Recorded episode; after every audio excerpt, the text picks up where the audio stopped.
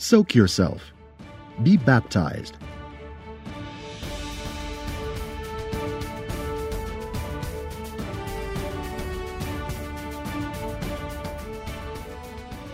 But you shall receive power when the Holy Spirit has come upon you. Acts 1, verse 8. When the day of Pentecost had fully come, they were all with one accord in one place. And suddenly there came a sound from heaven, as of a rushing mighty wind, and it filled the whole house where they were sitting. Then there appeared to them divided tongues, as of fire, and one sat upon each of them. And they were all filled with the Holy Spirit, and began to speak with other tongues as the Spirit gave them utterance. Acts 2, verses 1 through 4. To be baptized means to be completely immersed. In the Word of God, there are two types of baptism. First, in water by full immersion, which symbolizes the death to your old life when you go into the water, and life in God when you arise from the water. It is a baptism unto repentance. Jesus was baptized, Matthew 3, verse 13, and baptized others, John 3, verse 22. And so were many Christians in the Bible. Acts 2, verses 38 and 41. Ask your pastor in your church about water baptism so that you can get baptized. It is a public show of an inward change that has occurred through salvation. Second, the baptism of the Holy Spirit.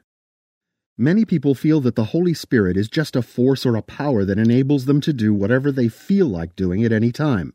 The truth is that the Holy Spirit is a person, the third person in the Trinity. The Father, Son, and Holy Spirit are separate persons, although the three together are one. The Holy Spirit brings the will of God to pass and seeks to glorify God in everything.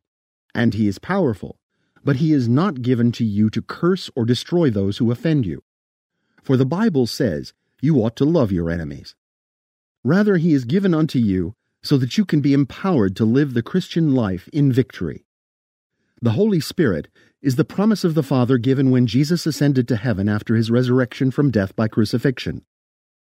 The Bible makes us know that the Holy Spirit is from God and does not dwell in a temple made by human hands, but dwells in the temple made by God Himself, your body.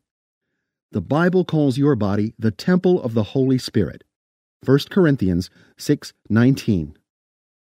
The Holy Spirit is eager to dwell in you and make your heart his home. The Holy Spirit is a sign and seal of God's ownership.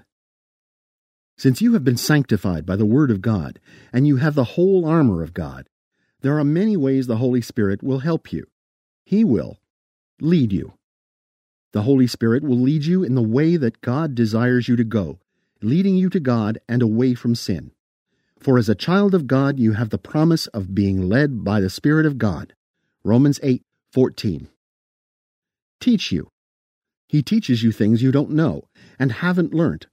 He will shed light on God's Word when you read and give you understanding. He teaches you and gives you wisdom to make the right decisions. John 14, verse 26. Comfort you.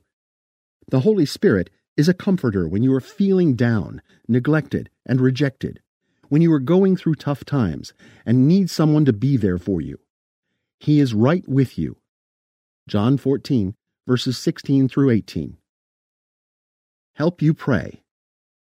When the Holy Spirit comes upon you, He will give you utterance and will also teach you how to pray so that you will be able to pray according to the will of God. The Holy Spirit can also give you divine utterance in prayer, and you will begin to speak in tongues. This may seem strange at first, as you may not understand the language you are speaking, as it is a heavenly language. 1 Corinthians 13, verse 1, and Romans 8, verses 25 to 27. Give you spiritual gifts. There are diversities of gifts the Holy Spirit will give you for God's divine purpose. 1 Corinthians 12, verse 11. Give you power. The Holy Spirit would empower you for service in His kingdom to be a witness, overcome sin, and be victorious in life. Acts 1, verse 8. Manifest godly character in you. Godly character will be developed in you as you yield yourself to the help of the Holy Spirit, virtues that will strengthen your faith and move you closer to God and help you live in righteousness and holiness. To receive the Holy Spirit of God, all you need do is to ask, and he shall be given unto you. Say a simple prayer like this Father, fill me with your Holy Spirit, with the evidence of speaking in tongues. I receive your promise now.